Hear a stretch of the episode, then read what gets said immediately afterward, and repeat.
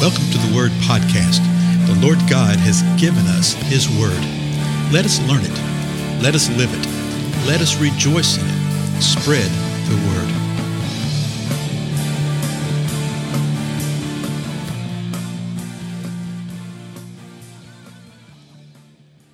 Blessings, everybody. This is Dale. Thank you so much for joining with me today on the Word Podcast. We are in Matthew, and we're actually looking at the cross references to an account that we saw in the first eight verses of chapter 9 of Matthew. So we're going to look at Luke today. And so I hope you're okay with doing it this way. I, I just, uh, I just think it's really important to see what the totality is that the Scripture gives us in relationship to each one of these accounts.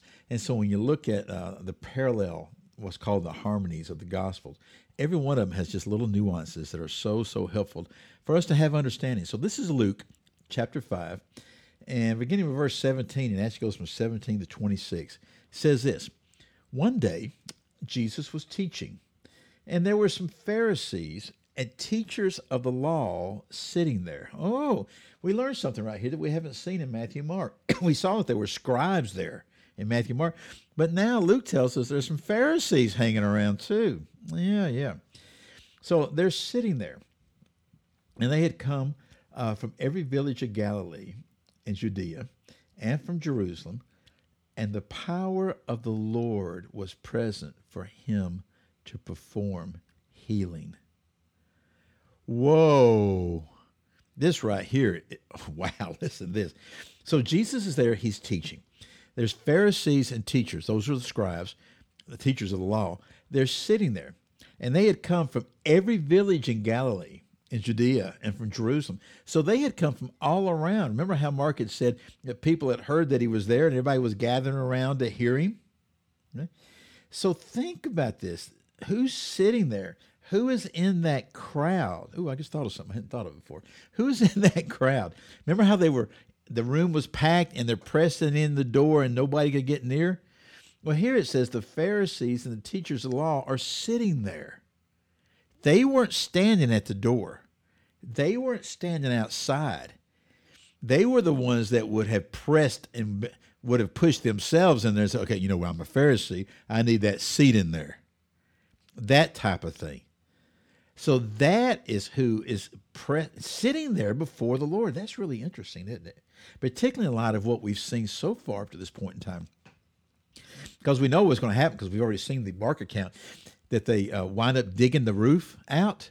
So the Pharisees and the scribes would have been sitting there experiencing that. But here's the biggie in this verse.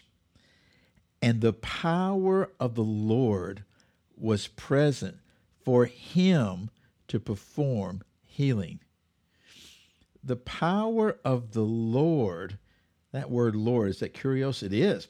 The power of the Lord of the Master, okay? Was present for him. I wonder who that him is.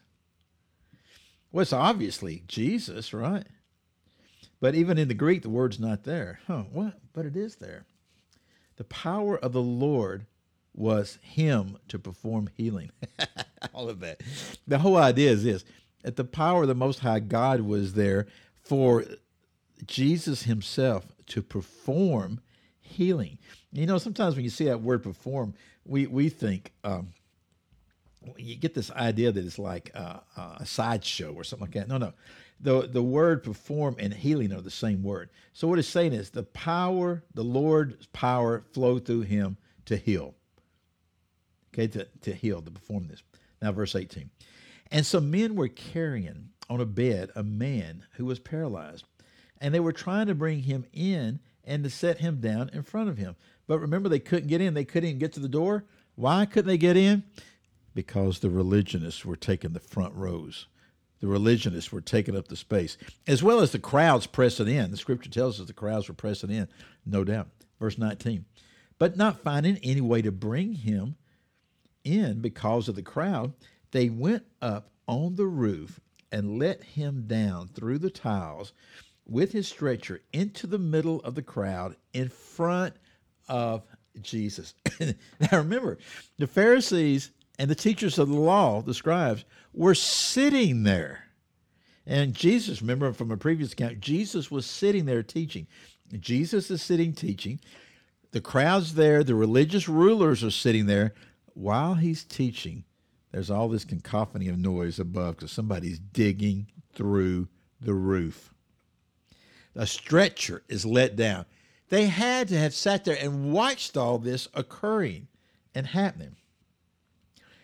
Verse 20. Seeing their faith, Jesus said, Friend, your sins are forgiven you. So we see that same phraseology in all three accounts Matthew, Mark, and Luke. That Jesus sees the faith, that seeing their faith, the faith of their, who's there? Well, at least the four friends, likely the paralytic and the four friends. The paralytic may have been the one that initiated this, okay, and said, "Hey, y'all, can y'all take me down, or can y'all get, get me in there to him?" Verse twenty-one.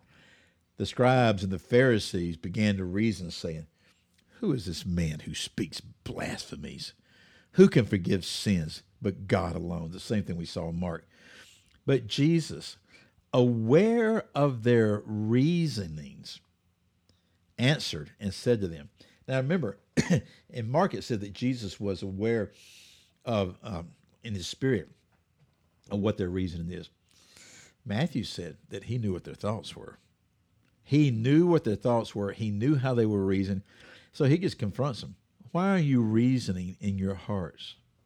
Why are you doing this? Verse 23. Which is easier to say, your sins have been forgiven you, or to say, Get up and walk.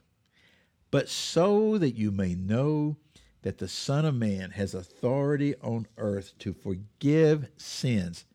Jesus looks to the paralytic and says, I say to you, get up, pick up your stretcher, and go home. So it's called a stretcher here, it's called a pallet in Mark, it's called a bed in Matthew.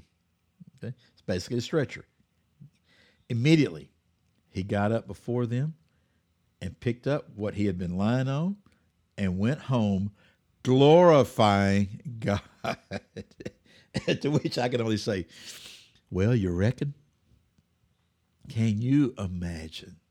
Verse 26 They were all struck with astonishment and began glorifying God. And they were filled with fear, saying, We have seen something, some remarkable things today. We have seen remarkable things today. Remember what it said in Mark? We have never seen anything like this before. Remember what we saw in Matthew? The crowds were glorifying God who had given men such authority. The crowds were glorifying God. What were the Pharisees and the scribes doing? yeah, well, excuse me, I'm sort of laughing at myself here. At this moment, they were abundantly silent. okay? They didn't say anything. Now, they will later, no doubt, but they didn't then. Tell you what, folks, I do believe, I know that the Lord wants to move with this same power and this same authority through his body, the church, through believers. I do know that when he does, that the religionists are going to act the same way. I do know that when he does, the crowds will react the same way. The problem we got is we don't believe. I think it's time for us to believe and say, Lord, you use me however you desire, and to quit quenching the spirit and to see what the Lord does to his praise and his honor and his glory. Again, I'm Dale. Thank you so much for your time. I'll see you in the next episode.